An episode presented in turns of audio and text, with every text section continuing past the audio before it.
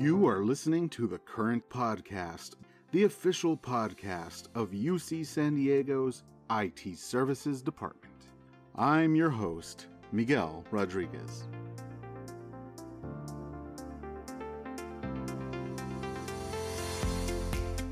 Today is Wednesday, October 20th, and all at once summer collapsed into fall. That's from Oscar Wilde. Don't forget, applications for the Leadership Learning Program, or LLP, are now being accepted. This year long class is a leadership journey focused on organizational and personal excellence. Visit the homepage of thecurrent.ucsd.edu for more information on the class and how to apply. It's also homecoming week. You'll be treated to a week long lineup of 20 plus athletic events, virtual tournaments and races, a live outdoor concert, class reunions, and more. Homecoming is not just for Triton alums. Current student, faculty, and staff are welcome and encouraged to participate. Get thee to homecoming.ucsd.edu for all the information. Homecoming has a different ring to it this fall, doesn't it? And finally, dear listener, a few more town halls are coming up. Tomorrow, October 21st, is Vacunas contra el COVID 19. That's right, a vaccine town hall presented in Spanish. And October 27th is the next staff town hall, while the next faculty and research town hall is November 2nd. Return to learn.ucsd.edu has all the registration details. And on to today's interview.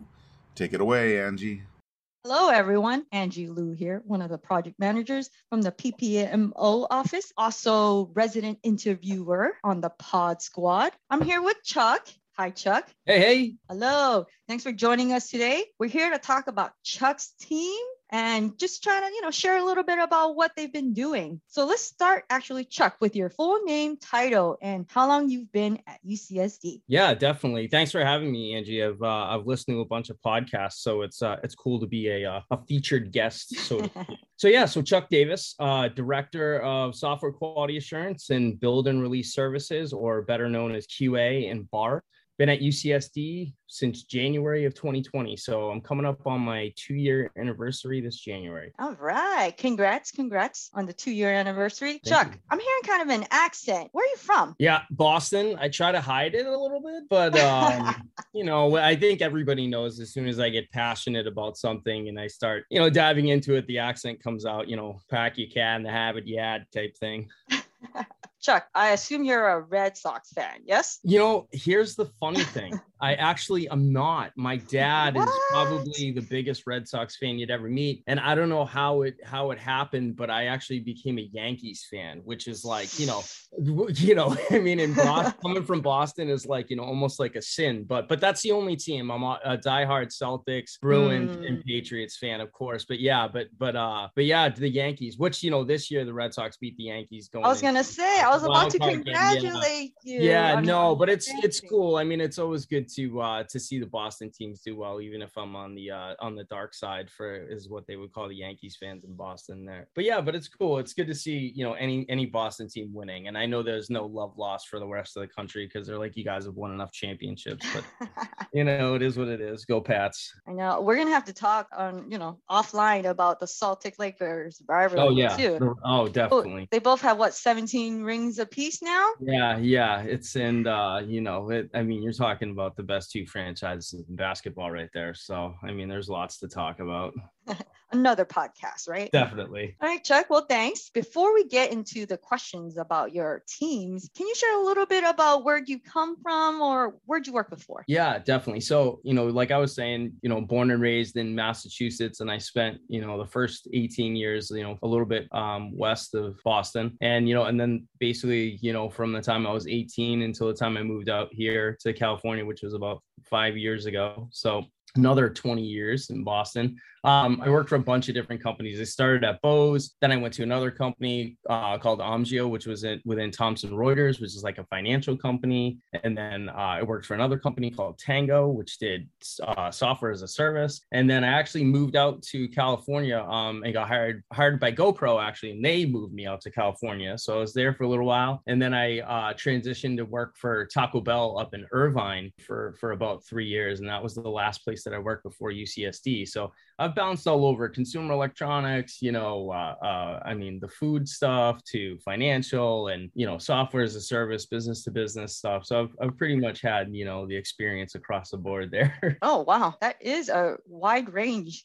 in your portfolio of different Oh, companies. definitely. But it's cool. It's always interesting, right? Like an education for me, which was one of the things that really drew me to UCSD was that's one of the things I had never done before. And I thought it was cool to like sort of make an impact and the product and things that you're working on can really sort of help serve the community and sort of the next generation of, of leaders in our world, right? So I mean, oh, what Oh, wow. better what better thing to work on, right? That's deep, Chuck. That's real deep there.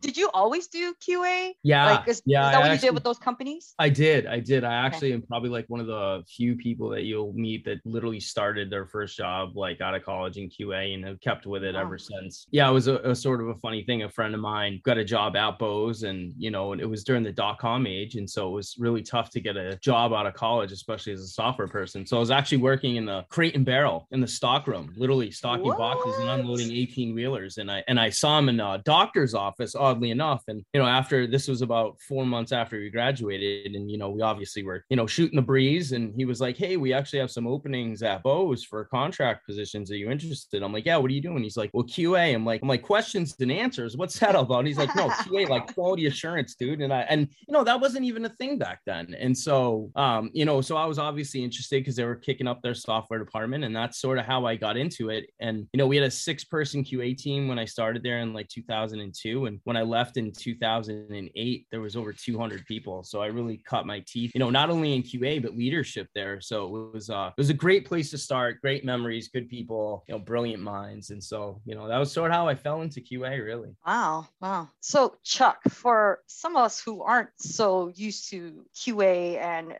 the fact that it doesn't mean question and answer, and answers, yeah. what is QA? Yeah, so QA, um, I mean, the easiest way to, to describe it is like we're the first line of defense for our end users. And, and I guess so what I mean by that is any intended functionality in which you would want your end users to to to use during their normal everyday. And that can be from like the accounting department to, you know, like whatever it is that they're doing. You want to make sure that all those things actually work correctly, right? And and and not only that, you want to make sure that other things negatively work correctly. And what I mean by that is Hmm. like you enter like a wrong password, right? You do that on purpose just to make sure that it doesn't let you in, right?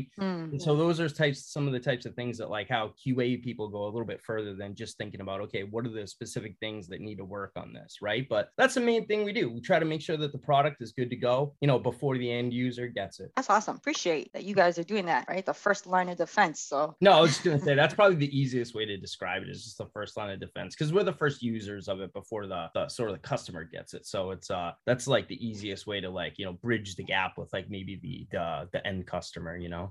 Okay, nice. Chuck, can you tell us about the QA team? Who's on your team and maybe some projects that you guys are working on? Yeah, yeah. So QA team. Um, hopefully I get everybody. So Tony Drake, which you know, he's a podcast resident. Yes, Tony Drake. Yeah, so he's great. So um, we have Shannon Crawford, Harini Sundaram, Shelly uh, Sanis, and then our most recent hire was Keith Fisher. And so, you know, that we're a pretty small QA team. And then on the bar side, you have Sven Linkvist, um, you know, uh, GT Smith, and then Long Tap Thong. And, and, Mm. you know, like, so small teams, right? But we do a lot of work, right? And uh, so the QA team specifically, you know, we're mainly working on automation right now for, for the OSC regression tests. And, rich, and really what that supports is like uh, Oracle puts out a quarterly release, um, you know, four times a year, obviously. And, you know, we have to support that from, from our side to make sure sure that it's good to go from our end users. And these are upgrades that we we don't have a choice in, right? Like we're going to get them automatically. And mm-hmm. so we've been working on making sure that those are automated so we can run them like very quick and sort of react to things before we actually get the production release. Um, but we've been getting involved in a lot of other things as well, um, from just things like like leveraging our QA ability to help with like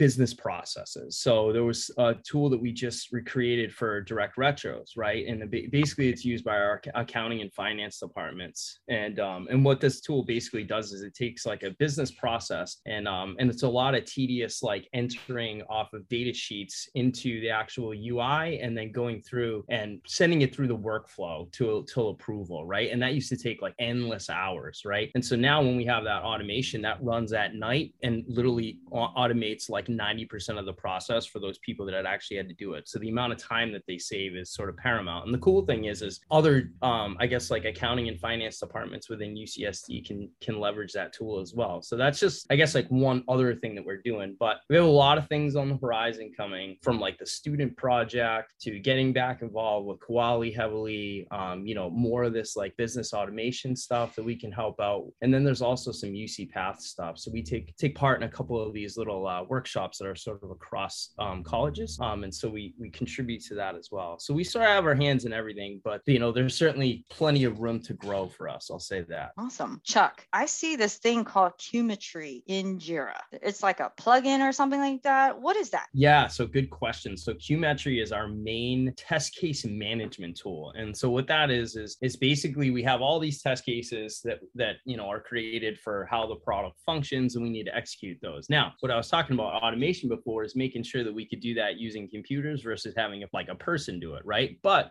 mm-hmm. in order to get to that point, need to write all these steps down and figure out how you would do it as an actual user and where all, all that stuff is stored, you know, basically as our test case management tool, QMetry. Now it does a lot more than that, right? We have analytics, we have organization, test runs, where you put results in, linking to Jira. We can create bugs directly in QMetry and those enter to Jira or ITS Pro. Um, and they're all linked back and forth. And so what you were talking about is, you know, within uh, ITS Pro or Jira, you can go down and actually see the QMetry test case there and what the results are, and if there's any bugs linked to it and things like that. So it brings a lot of rich functionality. The other thing it does and what it's going to do for us, another thing on the QA horizon is when we run our automated tests, we're going to actually send those results into QMetry using an API. And so we'll be able to sort of capture all of our test runs over time and, and analyze those analytics or seeing like where there's problematic areas when, you know, potentially things are changed in certain areas. So to help help give us like almost a little bit of predictive predictive analysis on what's Whoa. coming our way. So so yeah, so there's a lot of power in it, and uh, and it's actually really the, one of the only tools we actually pay for. Angie, most of the QA tools that we use are free, and so Qmetry is actually one of those tools that we pay for just because the rich functionality within mm. it, how it how it integrates with like all of our other tool sets that are out there. So that's awesome. it in a, in a nutshell.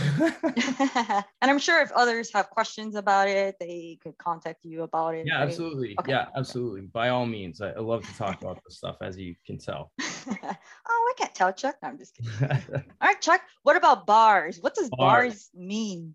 Yeah, well, it's a good place to go drinking, but other than that, no. Ah, um, yeah, no, yeah, that's a my dad joke right there. Um, no, so build and release services, right? Or basically, you know, when we sum it up, it's how we get software deployed to our QA and production environments, right? And bars is the team that actually facilitates those deployments, right? It, and and not only that, but you know, as part of actually deploying that software, we have to use a lot of tool sets, right? And which means those tool sets need to be managed. Um, and and that's everything from users to upgrades to security patches, you know, to overall process of how things flows to the integrations of those tools to actually get it to our uh, QA or production environment. And so we do a management of all those tool sets as well. So, and then we work alongside, you know, our partners like DIS and the on our development teams to come up with our processes that we're going to follow, like even outside of those tools, just from an SDLC standpoint. So, so bars actually has their hands in a lot of things. Earlier, you said the QA and prod environments what about dev or sandbox? Right. I mean, you we don't have those tools in there. We we so so good question. So we don't right? And that's actually done purposely. Okay. Um, so in development, you know, obviously developers, that's their sort of playground, right? That's where they're going to develop their code, try things out. They want to, um, you know, have full control and, you know, they're checking in and, and making changes like constantly. And to have sort of a third party in there facilitating that just would really slow up the process. And it's Mm. sort of not needed. And so that's why we really only concentrate on QA and production um, because we sort of, you know, let the developers like have at it in their own environments, so to speak, which is the right thing to do, really. Okay, so what kind of projects um, does the bars team work on? Like, what kind of services are you guys supporting? Yeah, sure. So most projects, and I really mean that in, in like the sense of, of software, right? Um, we, we literally are involved in almost everything in the way that that software gets to our, um, you know, environments, right? And we've most recently, we've been using, uh, you know, a new technology uh, called Airflow. And that's really for, you know, um, development and, and deployment of orchestrating like pipelines and workflows and scheduling and, and monitors um, and monitoring as well. And so like it, it's like one of those things where it's how do we get the software out there as efficient, you know, predictable and reliable as possible. And so we use a bunch of different tools to, to do this. We also have NiFi as well, and then different environments, um, which is uh, EKS as well. It's just one of the tool sets that we, um, you know, that we're bringing up as like a, a new technology, um, you know, Mm. working alongside the development team in DIS as well. So, you know, and that's outside of, of just like normal deployments of, of code. So, you know, we're, we're sort of involved in anything from like the technology infrastructure type side, you know, because even if it's just development of a new project or product, uh, most likely they're going to have to deploy that. So we're going to have to get Hmm. involved there. So it's sort of nice. Almost, we're not really gatekeepers, but we see everything that's going out there for our group, which is nice. So, yes, you weren't joking, right? It really is most projects. Yeah. Yep. Definitely. Awesome. Uh, so, note to self keep the bar team happy. Yep. Definitely. That's a good thing.